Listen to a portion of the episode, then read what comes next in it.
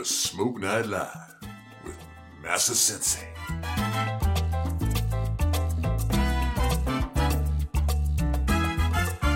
Never smoke alone.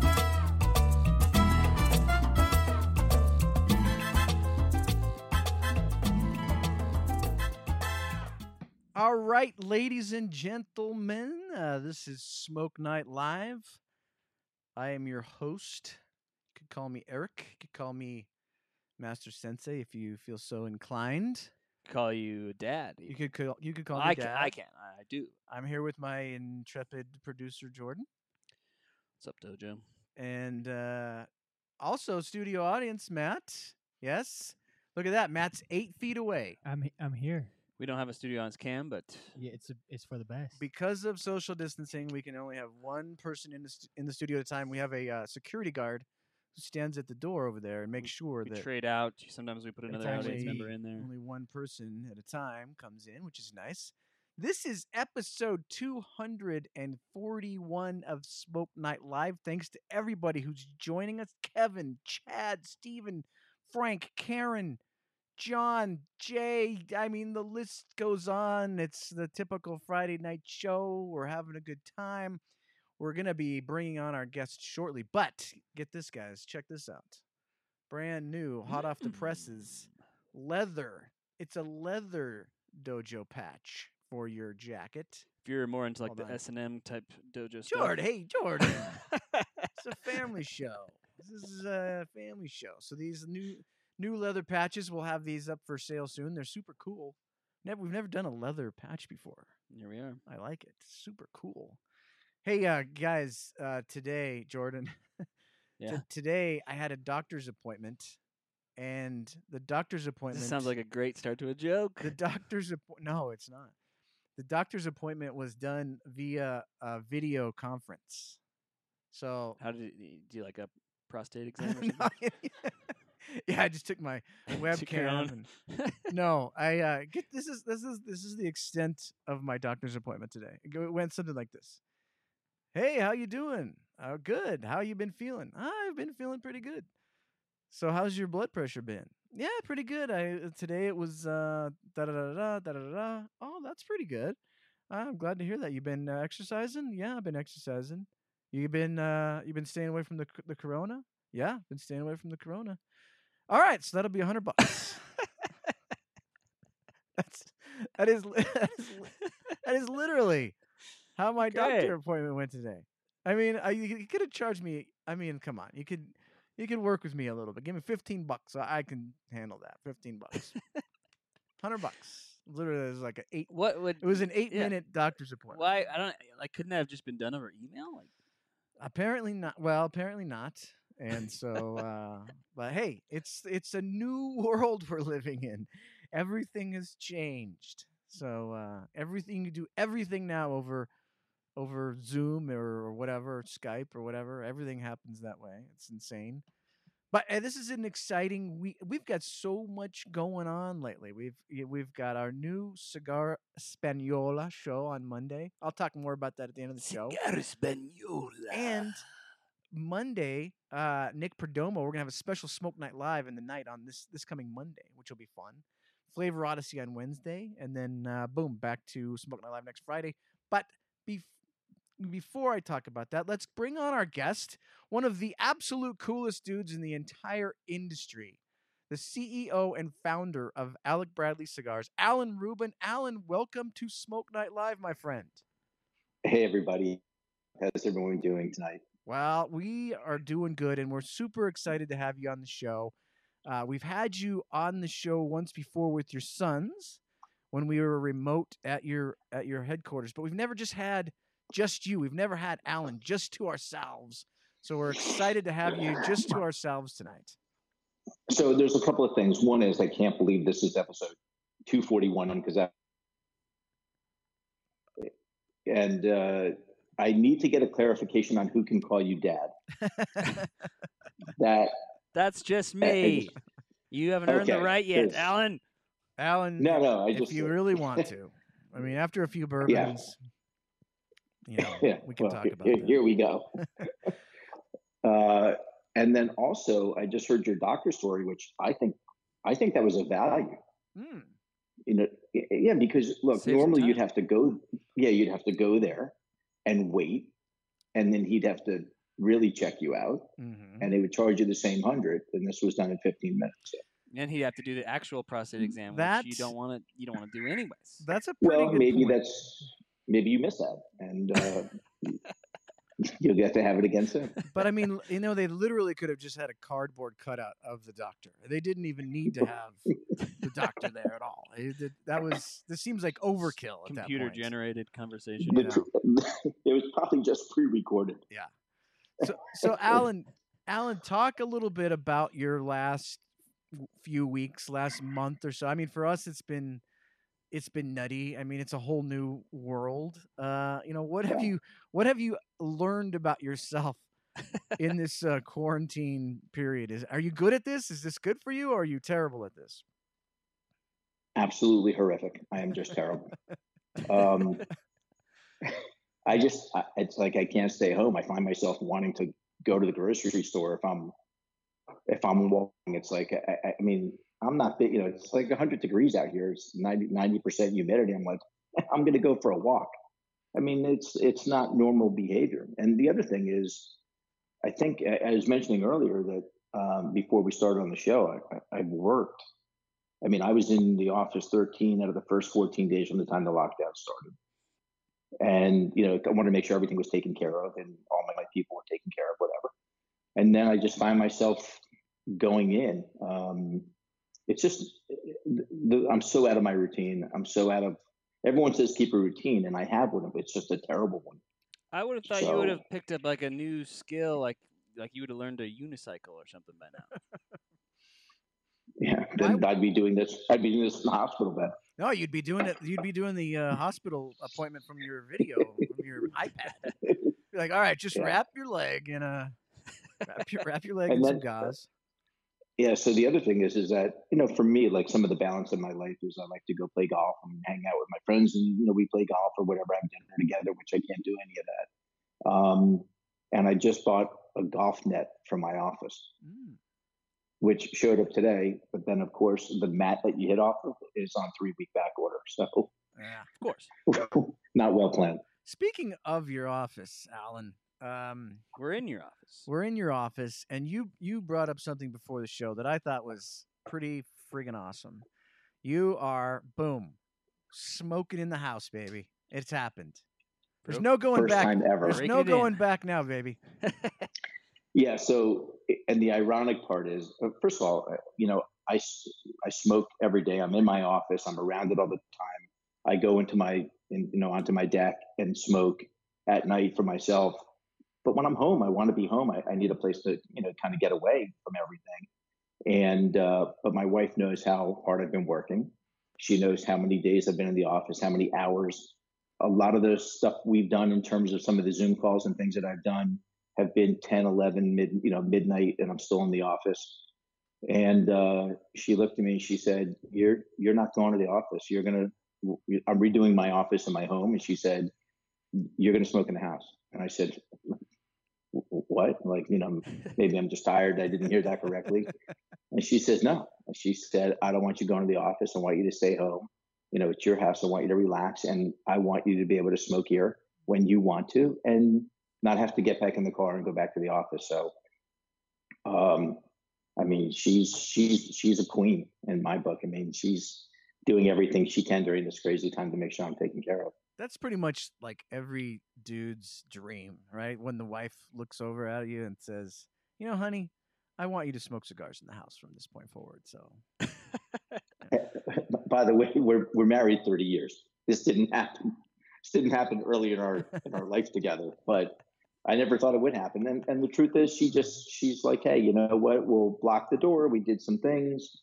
There's some windows open behind me, and the air's on. And she's like, hey, you need to you need to be able to enjoy your life and get your life done here at the house when you want to. So I was thrilled. I am smoking the uh, Petite Lancero coil. Jo- Jordan, what do you, As am I. is that? What you got going too? I also got a uh, old school 2011 cigar of the year on deck. The Petite Oh. Lancero is a very underused uh, Vitola. Like I don't know if I, Love the size. is, this isn't one that you see that often, but it's this is a. By the way, this to me, if you're looking for the ultimate Alec Bradley cigar, in my opinion, it's right here, baby. This thing is lights out. So you guys and Bradley are on the same page. Yeah, that that a is smart. Bradley's good. That's Bradley's go-to cigar right there. What I do think, you, what I do you think Bradley of gave me these. I think Bradley gave me these. Yeah. Bradley gave us these. Bradley, yeah, he did. I think he's. I think he's. Uh, he stole one out of the uh, out of his dad's office, a box. No, that's not true. No, the in, in all honesty, if I want them now, I actually go, have to go to his office. Ah, okay. So is this you, you? These are hard to come by then, or is that the deal, or what? Yeah, we don't, uh, you know, we don't make a lot of them. Petite Lanceros are not huge sellers in the in the in the market, in the U.S. market. Um, and but Bradley loves to have them in stock, and we still sell a de- you know decent amount of them. It's not not the, the the you know it's not the top two or three sizes in that line, but Bradley will never let us run out because that's a staple in his uh, in his diet. And that's just the way he rolls. So, and, and by the way, everyone that comes in, that seems to be one of the cigars he gives everybody that he, Wow, that he yeah. like that he that he likes. Hey, So- that's a good sign. He must. we made the list. we made the list. We did it.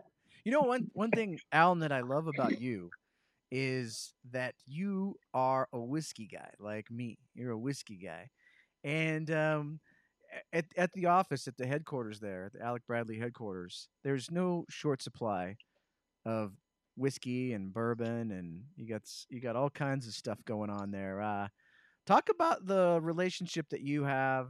Uh, you know, with the guys in the whiskey world and how that came to be, and uh, and is that something that uh, you you sort of you know push through because you love whiskey, or did it they, they come to you, or how did that work out? Well, first of all, I do love whiskey, and and I was a Scotch drinker initially, a blended Scotch drinker, and then I went to single malt Scotches. Um, there was a friend of mine who he was actually a neighbor, and he started the Scotch Malt Whiskey Society, and I did not, I didn't know anything about single malt, and his name was Alan, you know, Alan Shayne, I, I and uh, we had a really nice relationship. He was a cigar guy. And I said, Alan, I, I need to learn about single malts. And he went into his own private collection and and and gave me 10 bottles from his private collection for me to get started. And that's how I all cask strength. I mean, I didn't know what to do with myself when I first be. started. Yeah. But he, there was like no warning level from him. I mean, it was just like, okay, here's 10. This is this is a good range. You know, everything was like, you know, uh, 130. You know, it was like this was not your normal whiskey. And I had to realize, okay, do I put a little water? And then I, you know, my my palate built over time, and and um, we ended up in a relationship. We did we did a um, we did a, whiskey event, a really high end whiskey event.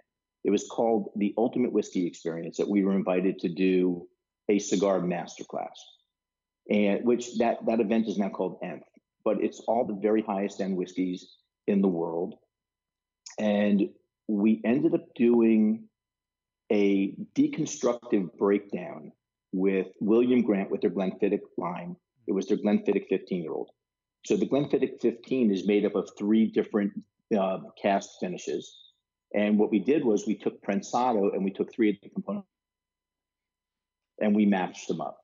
So this was our masterclass. We were able to take one of the components and, and match it with the with the American oak or the Solera cask. We we matched up three of the components, and then they got a chance to drink a Glenfiddich 15 cask strength and a Prensado as the class. This was eight or nine years ago, and everyone loved it. And we said, well, why don't we kind of take the show on the road and start doing these little purito breakdown, you know, uh, uh, Glenfiddich breakdowns, and the relationship built, and then we were starting to do cigar whiskey events all over the world with them. It just the relationship is built. We're both family-owned businesses. Um, you know, they don't have share. They're, they're a sixth-generation company Mm-hmm. right now with Alec and Bradley in the business. We're a second-generation cigar company. So we just got along great. All the ambassadors, uh, I would go out and train their ambassadors on cigars. They would come in to our national sales meeting. We'd always have to have them at the end of a national sales meeting. You don't bring the whiskey guys in till you're finished trying to teach your guys, your sales guys something. And um, they would do whiskey training for all of our sales staff. And so we would go, we'd able you know, go to a cigar bar and do a real pairing for consumers. And the relationship continued to get stronger and stronger. And that they uh, that they distill out of out of uh, Hudson Valley, New York, uh, Tuthilltown Distillery. And so I said I better kind of learn more about American whiskey, bourbon and rye and those things. And Mhm. That kind of got me started. I mean, I was already kind of into it from many years ago, but now I have to do it professionally in some way, you know, as part of my business. And then the next thing you know, I started collecting and And then and, and, then, and And- then you can't stop. It's it's a it's a freight train that just kind of like stop. cigars, you know. Yeah. Well, One of my Yeah. favorite moments of the last year was we were blending the cigar. Well, we are picking the blend for the Urodashi, and when we finally picked the right one, you brought out a bottle of WL Weller 107. That's bro. right. That was amazing. I do remember that. That was incredible. Polish that thing off like nothing. you were talking about it and you're like, you know, I haven't, I don't know if you said maybe I haven't had the Weller 107. I love it. You know, the antique 107 and I had a bottle and, uh, yeah, I don't think that, I don't think that bottle lasted very, very No. long from what I remember. I took some home with me in a flask. You know, I, I didn't tell you about that at the time, but So, what do you have anything poured tonight? What do you what have you what are you drinking tonight? Yeah. So right now, uh, it's a Glenfiddich 15 that I'm pouring, and then I actually just because I'm, I'm in a makeshift office, right, and I don't have a lot of room, so I poured that into a flask, and then just in case I go through that, um, Glenfiddich 12 back underneath that, What's and your, then if what- I have to, within four steps of me, there's another you might have to. couple of yeah, this couple of couple of hundred bottles. What's your sort What's your sort of go to like you know on, on a nightly basis? You just want to pour something and sit down and have a cigar. What's the kind of What's the one that you just gravitate towards? I mean, if there's one whiskey that I'm going to have that I know I'm going to enjoy every night, is the Glenfiddich 15 year old. I just have an affinity for that one specific Scotch. But uh, in trying to get past this, this um, you know, shelter in place lockdown that we're in, I told Alec and Bradley both who were into whiskey, both of them. Um, listen, I'm going to do a different whiskey every night for a week. And, and just to see like you know there's stuff i haven't seen in a couple of years or whatever. So i ended up doing eight nights in a row of different whiskeys.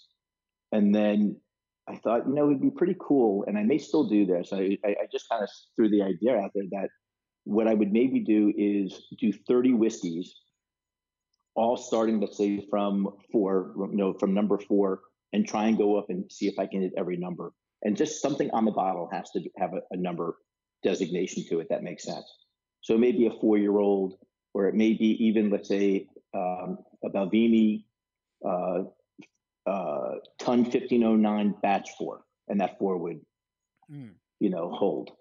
And uh, see see if I could hit every number. I want to interview you on day thirty. I think that would be that would be the that would be an incredible interview. Yeah, if you if you can find me, I'm happy to do it. Alan, last week on the show we had Bobby Newman, JC Newman, on the Mhm. show, and it was so neat talking about you know the the family company and and how you know his grandfather and then his father and then himself and then his nephew Drew and so on and just the cigar industry seems to be just such a family oriented business com- you know industry and your company's the same way you work with your two sons and i mean they're they're great kids i mean um we've had so much fun hanging out when we and me and um, bradley went to a hockey game when i was out there recently and and hung out at uh, smoke on the water and had a good time but you know talk a little bit I, I i'm lucky enough i get to work with my son in in this company as well but talk a little bit about what it's like you know having them finally you know really be integrated and now even starting their own company but they're so integrated with what you do on a day-to-day basis and i personally love that i think that's one of the great things about the cigar industry but but maybe you could touch a little bit on what it's like working with your two boys Yeah, I mean, first of all, let me start by saying that when you look at the Newmans and the history that that family has in the premium tobacco industry, that is, it's it's incredible to see that, you know, someone started four or five four generations ago, yeah, and they're still they're still in it. Yeah, and and they're still in it. I mean, that's it just shows exactly what this industry is.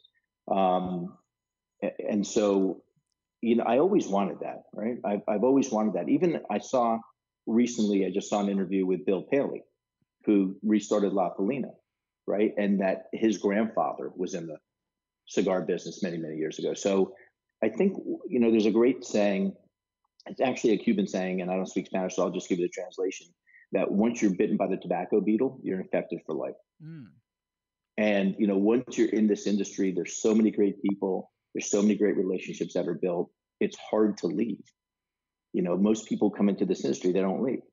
And so now when Alec and Bradley both finished school, um, I, I mean, I always kind of knew Alec would be in the business because he always was, you know, from the time he was 13 years old, 14, I'd be sitting out in the back smoking blends, and he would say, "Hey, Dad, that smells sweet," or "That seems to be really kind of earthy and in its flavor." And that he wasn't old enough to smoke, and he never did at that time. But he would sit there, you know, and, and ask me questions. So I kind of knew the direction he was going to head. And I, I, I, and and Bradley Bradley finished college, and I was like, "So what are you going to do?" Mm. I had no clue. He's like, "What do you mean?" I said, "You ask me business questions, and you always ask me questions I don't have answers to. so you're going to be great.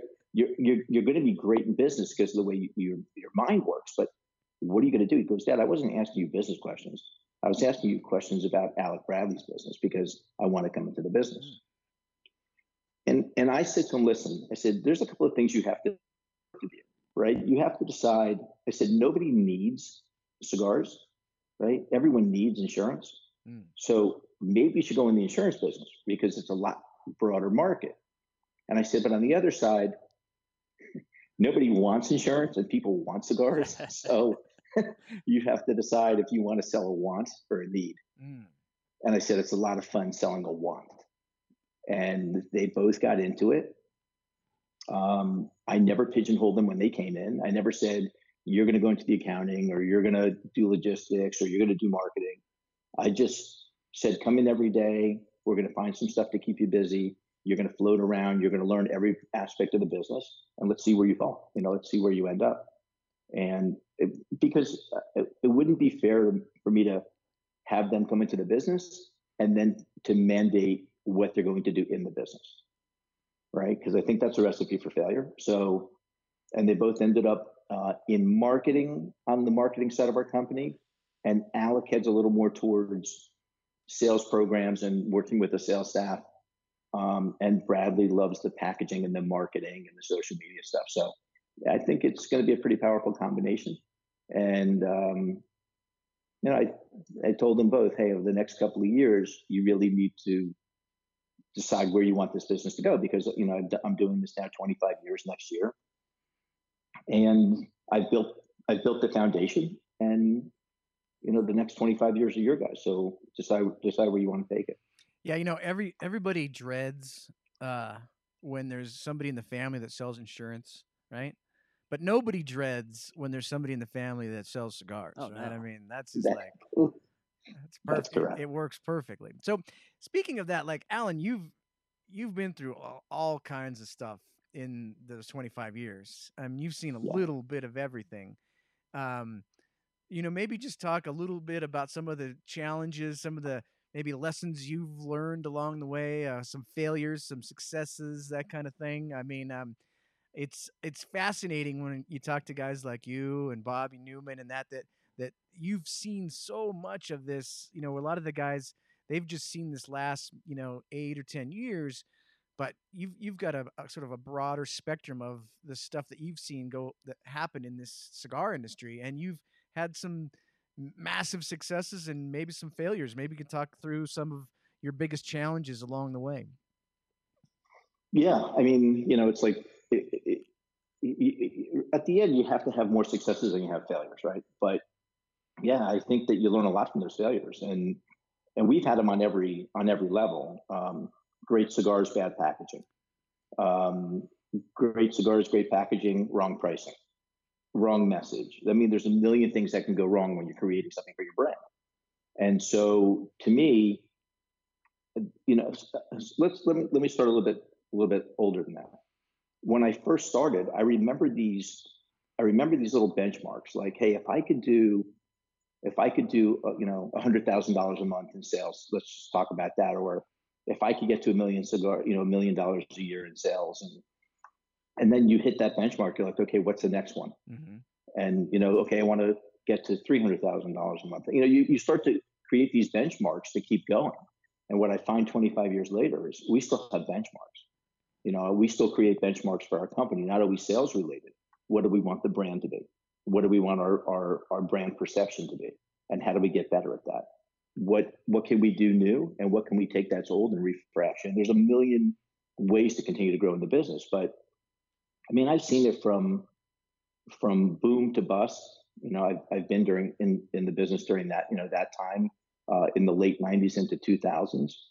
I've seen when there was when I first got in the business, um, it was the the boom was over, and we were in the in the bus part, and there was a there were 200 million cigars consumed in the United States.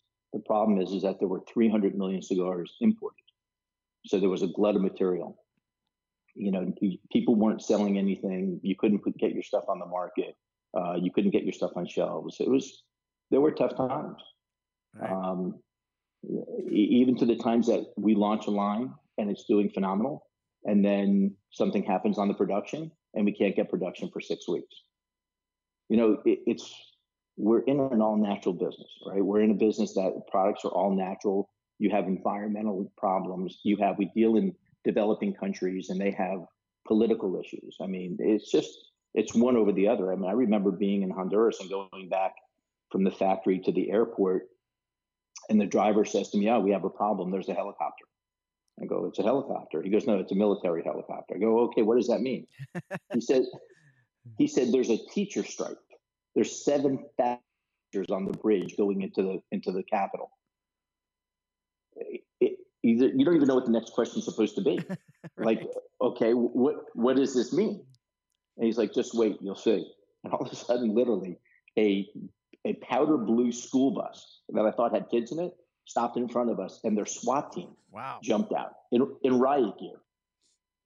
And I'm like, what business did I get into? Like, what, what, am I doing down the here? teacher strike's a lot different here in the states, right? I mean, yes. So I said, well, what's going to happen? He said, no, the SWAT team won't get near him. The last time they did, the teachers beat the shit out of him. So, you know, so mm. Just it's uh, you know we've been there during hurricanes. We've been we were there when they thought there was going to be a military coup. Um, we've you know it, it just it's it's been the most tremendous ride. It has been the most uh, fun roller coaster experience I could ever imagine. And with all that, it's been the most difficult experience because through all the trials and tribulations, you still have to figure out how do I build a brand? Not just sell cigars, right? Right. The selling the cigars is is the result of building a brand. Right. So you know, and and uh, you know, I wasn't trained. Uh, you know, that's not what my schooling is, and I didn't know how to do it. So everything's been trial and error. But you know, 25 years later, I'm still here. So. Right. Um, Jordan, we'll take a let's take our break now, a quick uh, commercial break, and when we get back, I got I, am going to ask Alan about uh, winning cigar of the year in 2011 and how that all went down and the trials and tribulations and the tough part of that. I mean, there's there's uh, interesting story there. Uh, this show is sponsored by JR Cigars, one of the world's largest online cigar stores. JR's inventory ranges from everyday bundled cigars to incredibly high-end boxes, including the brand new exclusive Cabañas, crafted by the legendary Don Pepin Garcia. Don't forget to check out their social media pages, including YouTube, where they feature cigar reviews, interviews, and their famous weekly top five videos.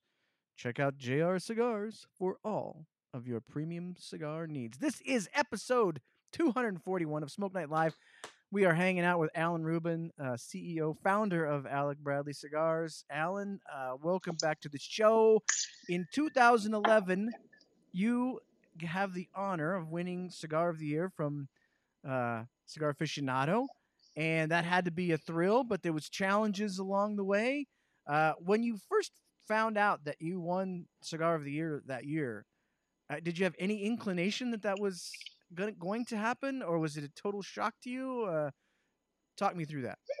Yeah, well, um, yeah, I mean, a complete shock. I found out exactly when everyone else found out.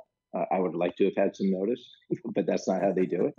Um, so I remember, I actually remember that week. Um, I, I think back then they announced 10, 9, and 8, which is how they do it 10, 9, 8, 7, 6, 5, 4, 3, 2, 1, and then they do 11 through 25 the next. So I think it was a Tuesday. They did 10, 9, and 8. And uh, I get into my office, and uh, I remember a girl, Lori Bond, who worked with me. One of my first, she was my first employee, really. And she looked at me and she said, "We didn't get 10, 9, or 8." I'm like, "It's okay. You know, that's okay. We we just you know, we're not we, we're not doing this for the ratings. We're you know we're this is our this is our livelihood. We've got to keep going." The next day I came in, they announced 765. She's like depressed. A couple of people, we didn't get 765. Um, Thursday was 432. I'm like, okay, listen, guys, I can't come in every day and you guys have this look on your face. You know, I hope we get top 25, right? Well, so Friday was was the number one announcement, and then Monday was 11 through 25. So when 432, we weren't in there, and I said, guys, you know, everyone's got to relax. Let's just keep doing what we do, um, business as usual. And then that Friday morning, I was getting ready to go to work, and uh, and my wife said, "Hey, where are you going?" And I'm getting ready to leave. She goes, "No, why don't you stay?" You know, ten o'clock they announced number one, and I said, "I'm, I'm not doing that." I said, "I, I don't want to go through. It's not number one. Then we have the weekend, and then I have to figure out. Man, I hope I'm in at least eleven through twenty-five. And you know, it's a great marketing piece, and and we can use it." And she's like, "No, no, don't leave." I said, let me just let me just go to work. And she said, let me get Alec, who you know, school maybe he was off that day, whatever it was. And uh, and she said, Alec, get your get your laptop. And w- he came into our bedroom and he just kept hitting refresh at ten, you know, 10, 10 o'clock. Mm. And then the next thing you know, the Prensado band pops up, and uh, it's a numbing. It's a, it's a moment that there's actually for me it was no thought. There was no there was nothing going through my head I looked at it as if I had seen a, a ghost, like mm. you know, because look, what it, let's call it what it is.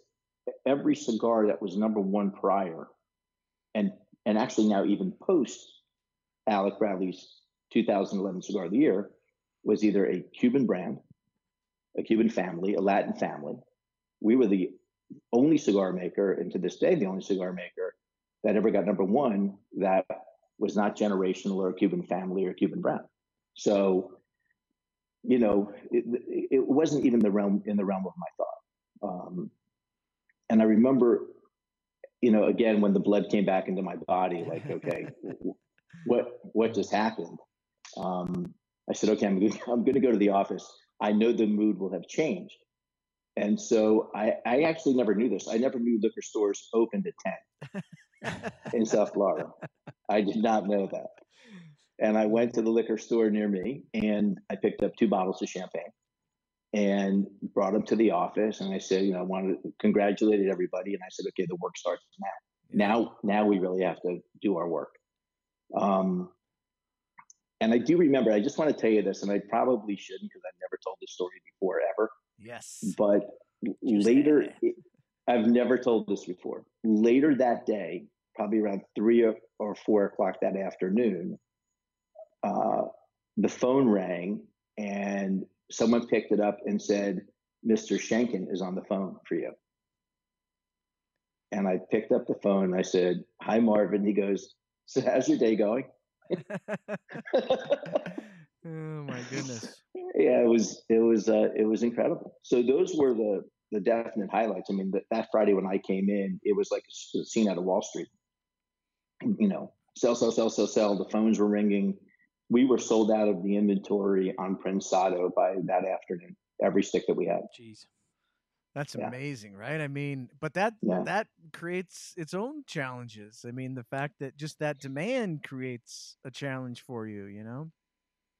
Yeah, it actually went from, you know, what I thought was the pinnacle of my career at that time to you know, within a year or year and a half later, being the lowest point of my career. Um, And the reason is is because we grew in one year, we grew 65%. Mm, that's tough. And that's just it's not possible to sustain any level of quality control. And ultimately we ended up, you know, over a year, we'd go down to the factory and and you know, do we have this? Is everything in line? Yes, yes, yes. Okay, let's keep doing what we're doing. But you know, Prensado shares tobaccos with Tempus. So if I was making more Prensado, some of those leaves that we normally would use in some of the Tempus production, that started to falter. And things just went awry. We just didn't have the quality control uh, components in place. We didn't have the processes in place or the procedures to handle that type of growth. And we ended up, you know, unfortunately or sadly, in some way, we ended up putting some bad cigars in the market you know, un- basically underfilled. And believe it or not, Eric, it came down to one statement. The whole debacle of not doing the cigars properly, one statement. And I said to our partner in the factory, be careful of the draw. They cannot draw too tight. Mm. And that translated is let's make it a looser draw. All right. That was it. That was pretty much the beginning of the end. Now, by the way, just so you know, just under quarantine, the Cigar Dojo has grown 65%. But that's that's a different story. Personal. Now, something Alan that I really really love about what you guys did is there was you didn't try to sugarcoat this or hide it or anything. You were very straightforward and I think that that was a genius strategy. I mean, I don't think it was in your mind. It probably wasn't even strategy. It was probably just this is the right thing to do. But I mean, from my ah. perspective in marketing, looking back at this, it was a genius move uh, just to be straightforward and and admit it. And because because of that, because of your openness and your willingness to just be straightforward, people are very people are generally you know for, they forgive and I think that that went a long way. for People understanding the the the pressure that you guys were under and the mistake that it was and then you were just able to to move on and people were you know okay with that yeah so so you know there was a time frame between the time that we were making what i thought were great cigars uh, and good enough to get number one to this slow degradation of the quality just because we couldn't keep up and the factory didn't really want to let me down by saying that we could you know we don't we can't we can't keep up with the production. They didn't they didn't necessarily want to say no, but they didn't they didn't want to disappoint me either. Um, so you know that took a, a, period of time, and then what I realized, and I, first of all, I was called all over the place. Right, I had I was called by the Honduran consulate to do a dinner. I was called all over the country to do events. And I realized really what I needed to do was just be down at the factory more than normal because I was down at the factories every four to five weeks. I'd look over. I we would always blend, and then we'd do productions, whatever productions we were doing. Go back um, after the aging period, smoke the production, and then put it in a box and, and ship it. And because I was everywhere but where I really needed to be, um, you know, that's when that's when things went south. But ultimately, again, what started as a highlight ended up being a low point. At the end, again became a highlight. Right. And the reason is because it ended up making us, you know, better cigar makers. Right. Because we started putting more quality control components into the into into effect from the fields, from the fermentation, from the aging rooms, packaging, everything that we did now had a reason and a purpose. And when you're doing, you know, X amount of cigars, your procedures are okay. When you're growing at such a tremendous level so quickly, what fell through the cracks you didn't notice until it was big. Right. And so we ended up making substantive changes throughout every process that we do. And we always knew that we that you know we had the ability to make great cigars. I think we have as good a tobacco as anyone in the world. I think our our, our tobacco, the flavor of what we produce, uh, is as good as anyone in the world. And we just didn't we weren't we weren't able to keep it all together at the time. But when Cigar Aficionado did the article on everything that occurred, I could not have done that until I knew everything was fixed. Right. So I was going to ask you as a, a follow up question. Um, you know, if you were to get cigar of the year this year, you know, what would you do differently? But you pretty much, I think you kind of answered that in in your response there. But is there, you know, imagine this year comes around and boom, you get cigar aficionado cigar of the year. In your mind, do you ever like go through that? Like this, okay, this I this is what we need to to do to be ready if if that uh, we're ever lucky enough to you know have that happen to us again. yeah, one hundred percent. Yeah. Without without a question. Uh, first of all, everything would change because we have we have a you know our our human resource uh, our human resources have also grown right. We have more people with more tobacco knowledge. So, I mean, the truth is, I would just I would have a house down there. We would have one or two people for quality control full time down there in addition to what we already have we would make sure that everything is coordinated, right? The tobaccos, the production, what comes up, and we would set our capacities and say, hey, this is what we can produce as a, you know great in terms of great products, and anything up and above that we just won't do. Right. And just ride it for for what it is. And uh, I would spend, you know, I I would be down there more than they would want me to be down there. Let, let's talk Project 40. This is a cigar that you guys came out with last year. It was our value priced cigar of the year. This is a cigar that is rid- Biggest surprise of the year. ridiculously affordable, and uh, and I got to tell you, like it was getting a lot of good reviews and stuff. And I, and part of me, and I'm gonna just be honest with you, part of me was like, what is everybody doing talking about this cigar? Like it can't be that good. I mean, I, It's five dollars. it's a five dollar cigar. And so when we got that cigar, when we got that cigar, I was I was blown away. Like that is one of the best sub six dollar cigars I've ever had. It's incredible. Um, talk a little bit about Project Forty, how it came to be, because that cigar is one that I mean, a lot of the guys that are involved with Cigar Dojo, they're just they're you know Joe Sixpack kind of guys like myself, and it proves that you can make a really good cigar for a really inexpensive price. Yeah. So, um, you know, the real deal story about Project 40, there's two pieces the cigar in itself, and then the, what, what we did with that cigar. So, uh, initially, um, you know, uh, Jesus Fuego makes that cigar for us. And Jesus had called me and said, you know, with everything going on with FDA, you know, my brand necessarily is not doing what I needed to do. And I'm, I'm, I'm a cigar man. I'm a tobacco man you know, grew up in the tobacco fields, and I want to get back to making cigars. And I said, well, okay, what do, what do you need from me? He said, I need some production. And I said, okay, how much production do you need? And he told me, and I said, well, okay, what's your capacity on production? And he told me, and I said, okay, how's this? We we will do something between what you're asking for and what your total capacity is. I think we can do something. You know, that would be that would be the intent to try and get that done. There's no guarantees that we can do anything, but the intent is to, you know, you've been my friend for a long time, and if I can find a way to help you, I'm more than happy to do it. We went down with Jesus. We worked on the tobaccos. We worked on tobaccos that he was able to procure. You know, his father is like an iconic tobacco man around the world. So through his father's connections and those type of things, we were able to get certain tobaccos. And I said, okay, here's what here's what we're trying to achieve based on this idea of this project 40 and he's like, you know, we would have to commit a huge amount of tobaccos to even get close. And I said, okay. I said, I love the blend that we came up with. And I think this thing is gonna gonna, you know, just kill it. I think the cigar is gonna be really well accepted. And I'm willing to commit to the to the amount of tobacco.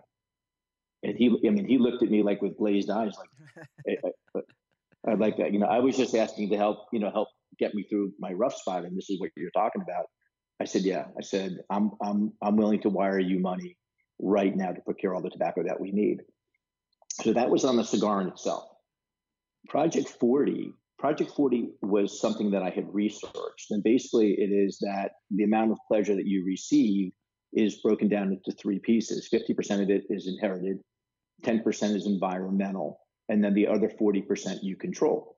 Because what I was looking at was you know there are certain things that make people feel a level of pleasure whether it's music that you enjoy or food or spirits or exercise there, there are things that bring you to another place And I always thought, you know, cigars bring people to that same place, right? It, it kind of transcends where somebody is, puts them in a better mood, maybe an elevated mood. They have a chance to relax um, and get away without ever leaving their home. And, and so I said, I think, you know, I'd like to do something called Project 40 where there's no resistance, that people can buy it, not worry about their wallet, not, you know, not be offended where a cigar is so mild it doesn't give you anything, or it's so strong that it inundates the palate.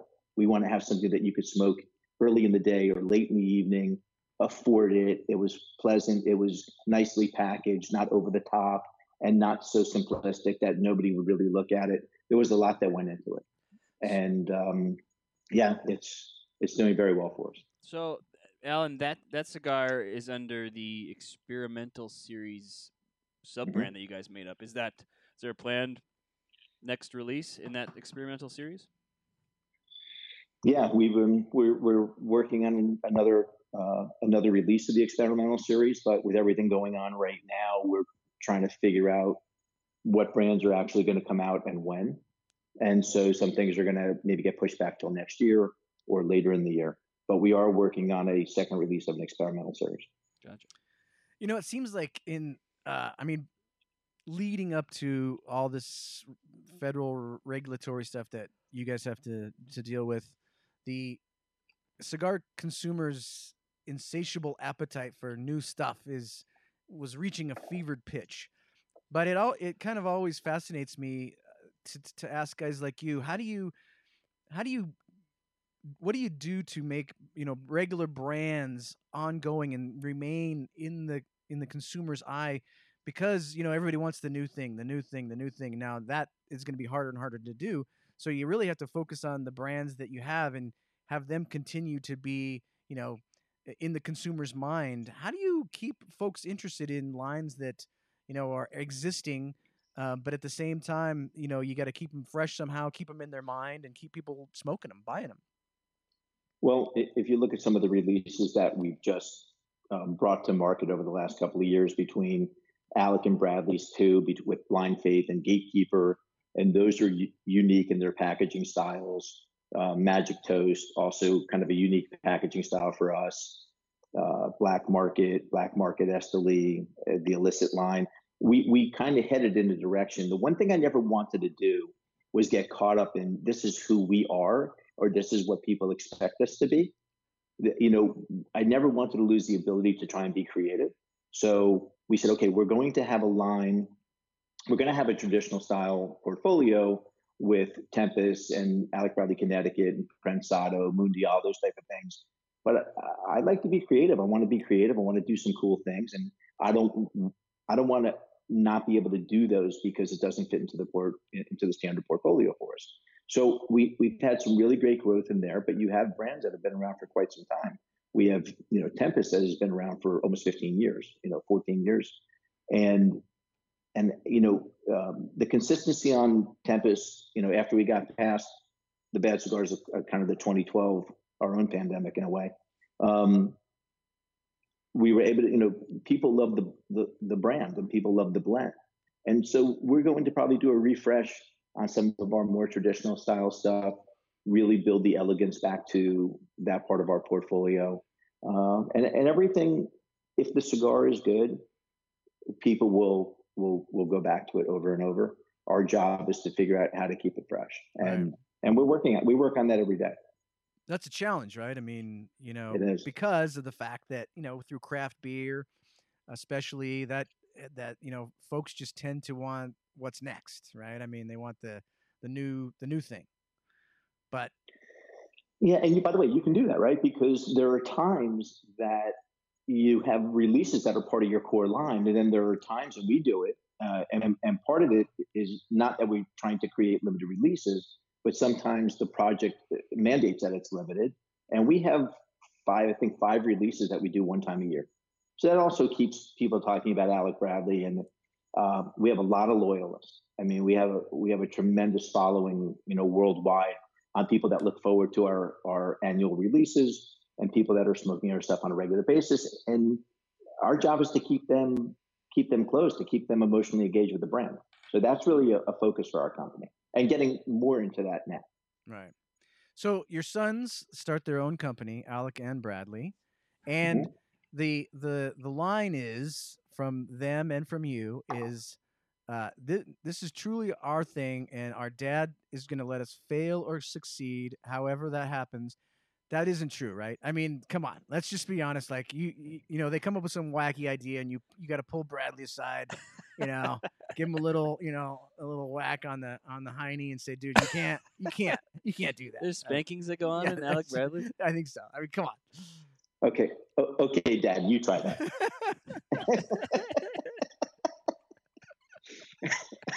um, all right, so here's the deal. I, I told them very early, again in their careers, you have to decide: do you want to be Alan's kids or do you want to be Alec and Bradley? Make your own name. And they said, no, we, we want to do that. And I said, great, you're going to put up money and you're going to create your own lines. Uh, you know that that gave a look like you don't want your kids to ever give you like my my money. And I'm like, yeah, because right, exactly because you need to. I said you need to feel what I felt. You need to you need to have that that anxiety where you can't sleep at night because you just put every dollar you had and the Right. line has to work. You don't have you don't have a choice, and you need to feel what that is. And so, you know, they they started with blind faith, and this is this is the truth. They came to me. They went down. You know, they were in the factories. They were in the fields. They were doing the blends and the tobaccos, and uh, they came to me at one point and said, "Dad, okay, we're down to two blends. We want your opinion." And I said, "Absolutely not." Wow. Ouch. Yeah. Dang. I said, you guys decide which blend you want to bring to market. I'll smoke both. And then I will hold my opinion until I hear which direction you want to go. And fortunately, we were all on the same page on the blend. I'm like, yeah, I think that's the number one blend. And they're like, yes, we love it. That's what we wanted to do. And I said, great. And I believe I've had one decision on that line. Literally, I made one suggestion. It is on the packaging because it's the it's the talking head, the TV head and it, it's a suit. And I said, change the tie from blue to brown. That's important Damn. stuff. But now, if, That was it. I can also see, you know, you wanting, you know, Alec Bradley to be, you know, a second generation com- company at some point when maybe you're ready to, you and your wife, you know, retire to a beach in some small island in the Pacific or something like that. uh, do you do you ever foresee them just taking over Alec Bradley, or or will they just veer off in this direction indefinitely? Well, I mean, ultimately, you know, they are they are they are Alec Bradley cigar. I mean, they. I wanted them to experience what their own line was. I wanted them to know what success felt like, and if it didn't work, I wanted them to understand what failure felt like, and I would be there to support them. I mean, they still go. They you know they still use Alec Bradley's distribution channels. Um, they still utilize a lot of our relationships, our sales force. Alec and Bradley is sold through Alec Bradley as a as the distributor. But I wanted them to understand what it felt like to have a line that people loved and that people wanted to find out about and you know find out more about the makers and know know what that feeling is because that's that's a driving feeling to want to do more and do better. And so yeah, they'll they'll always well I don't even know if they'll always produce Alec and Bradley. You know, I'm not sure where that goes. Right. Um, you know, that's that's that's the, the long term vision now, but you don't know where that goes. And ultimately, they are being groomed to be able to take over Alec Bradley uh, with with a lot of the people that we currently have within our our staff. I mean, we have a phenomenal group of people, young-hearted, energetic uh, people that are passionate about Alec Bradley, and and you know, if I was the owner of a football team, I would want to build a great you know coaching staff that could that could move you know the the, the team forward. Right. And so that's really what I'm doing is saying, hey, let's surround ourselves with the best people that we know to you know be around. Um, let's hire. You know, I tell everybody if the motto is hire where you're weak. If I hire one more person, I'm kind of out of a job myself. I mean, you know, that's, I that's exactly how I feel in the cigar dojo. Yeah. Exactly. yeah, just you know, I've I've with phenomenal people, and Alec and Bradley get the benefit of that long term. So be honest, which was was the most miserable of the two to raise? Was it Alec or was it was it Bradley? It's got to be Alec. Come on. so Jordan, that's some personal experience. Huh? He's the older. He's the oldest. See, so Yeah. he, he can relate. Yeah. Well, A- Alec is more like me. So, so Alec is more emotional. And hold on. Let's see if uh, I may have, I may have Charging up one of the old pods. There we go. That's right. Yeah, I can still hear you. Hold on. Oh, charging both the pods. Jordan Jordan told me my headset wouldn't fail. That was me, I think. Well, you got to take turns with those bad boys. You got to know how to wield them. Can you hear me? yeah, we can hear you. All right, hold on a second. Let me see if I can turn this up. Okay, we should be okay. We're good. We're good. We're golden. Okay, I, you know what? Unfortunately, guys, I can't hear you. Uh oh. Um, can you give me? We're having. You're worried about your technical difficulties. So you cannot hear Hold us. second. You're gonna have to switch your sound from the AirPods to Let's see the if I can get the computer. Yeah, if you turn, uh, it's probably still trying to go to your AirPods. Your sound probably. Okay, I got you. You can- there? You can hear us? I can hear you now. There we go. Okay, so we might have a, a little bit of a feedback, but we should be okay. Go go ahead. Finish your thought it, on it will Alec. char- it, will, it will charge, and I'll go back to it. Well, finish your thought Uh, on so how Al- terrible Alec is, and you know. yeah. So uh, Alec, Alec is more like me. You know, he's probably, he's more emotional when it comes to decision making. Um, and Bradley is definitely more like my wife, where she's a little more analytical about things, steps back a little bit more. Um, so, I- I mean, Alec was definitely the tougher child to raise. I knew it. I, I I knew totally, I can totally empathize. But on the other hand, I'm always right. So All right, you guys have a lot in common. yeah, let's uh, let's veer from cigars. Uh, it's time for the weekly top three, Jordan. Whoa, weekly weekly top top three. three. The weekly top Someday three. I'll put a like a real sound bit in there that's official, but Yeah, I kind of like just doing it myself. You know? Yeah, you. you gotta- Whoa! Um, the weekly top three this week. It, there's this. I don't know. A lot of people may or may not know this, but Pete Johnson spent six months being a roadie for the Jonas Brothers.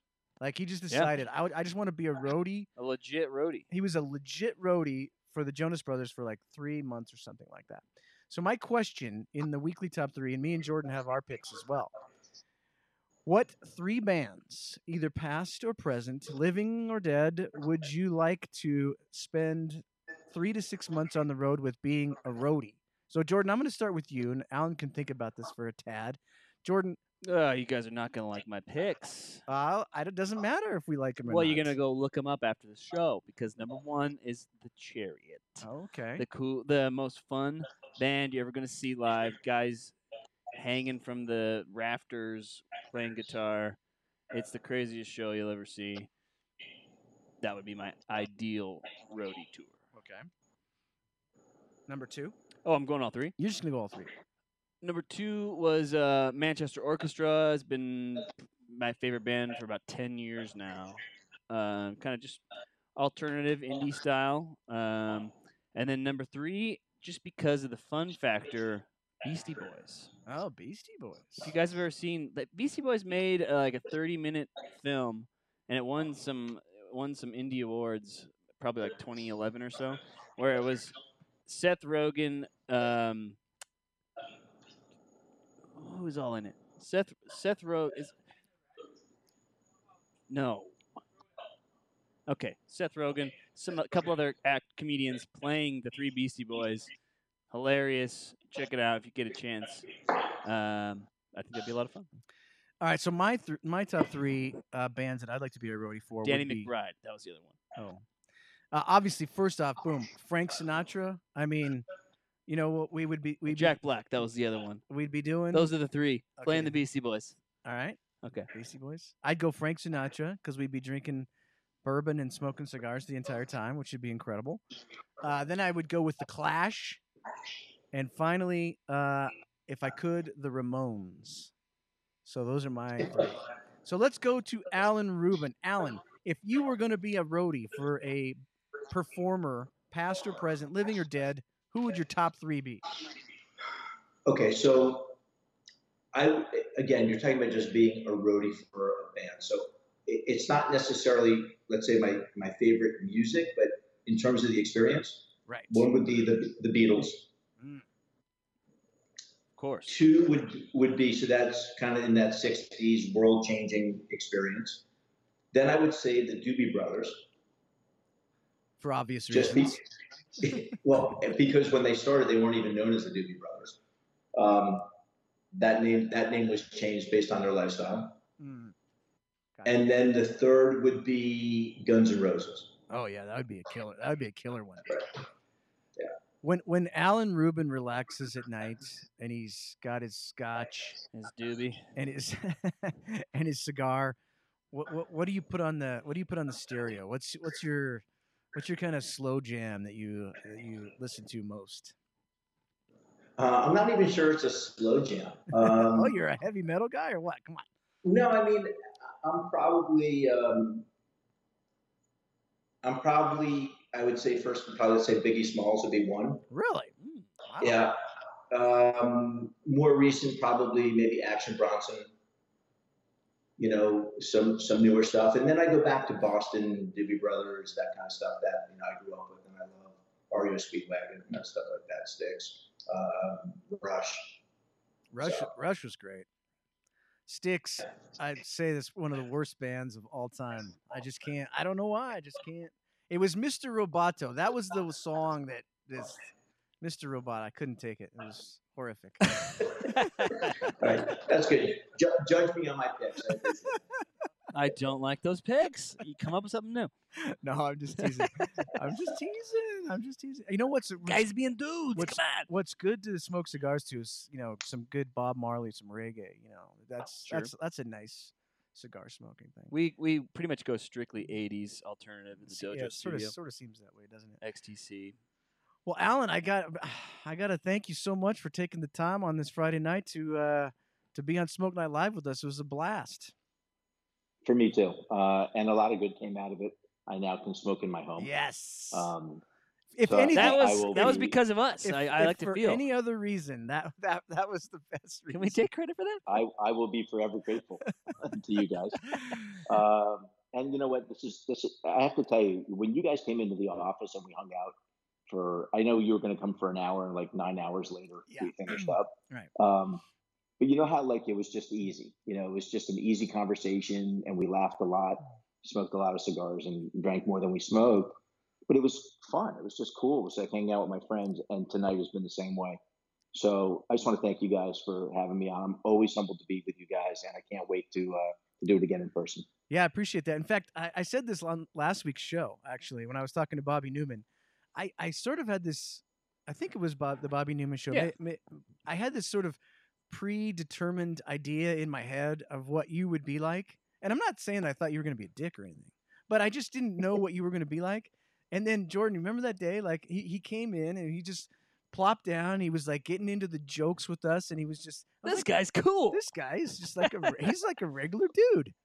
Because we're, we're just all cigar smokers and we like to have a good time while we're doing our business. And it, it, it was just easy. There is one thing i do want to tell you which is going to be pretty cool. Next week alec and bradley did last week this um, four hour company did this live podcast this power hour with our glenfiddich ambassadors.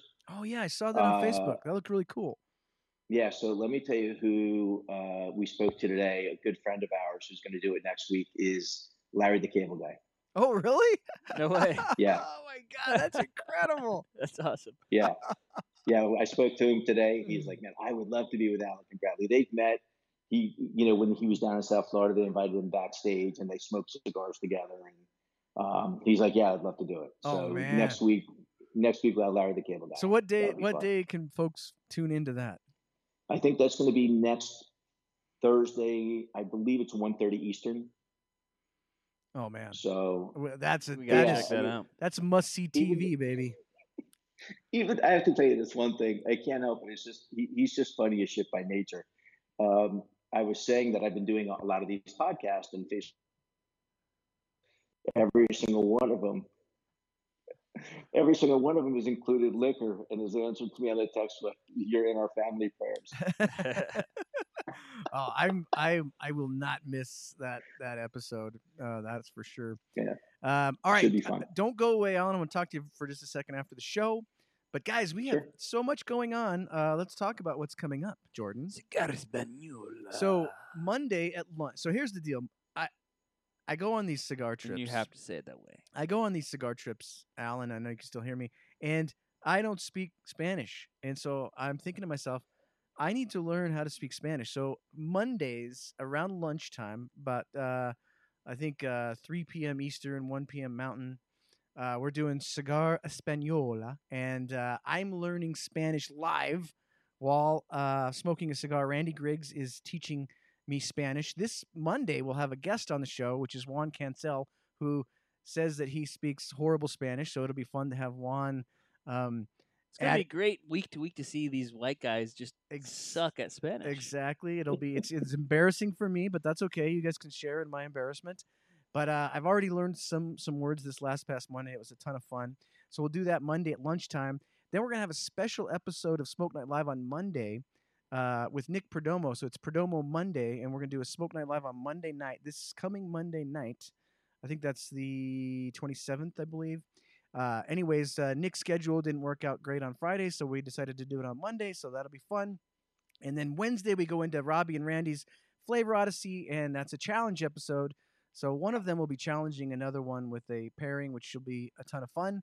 Uh, next Smoke Night Live next Friday, a week from tonight, we'll have uh, Nick Libretti from JR Cigars and William Cigar Coop Coop on the show. We're going to be talking about all the things that have to do with uh, what the cigar industry is going through. You know, is there going to be a PCA show? All that sort of stuff.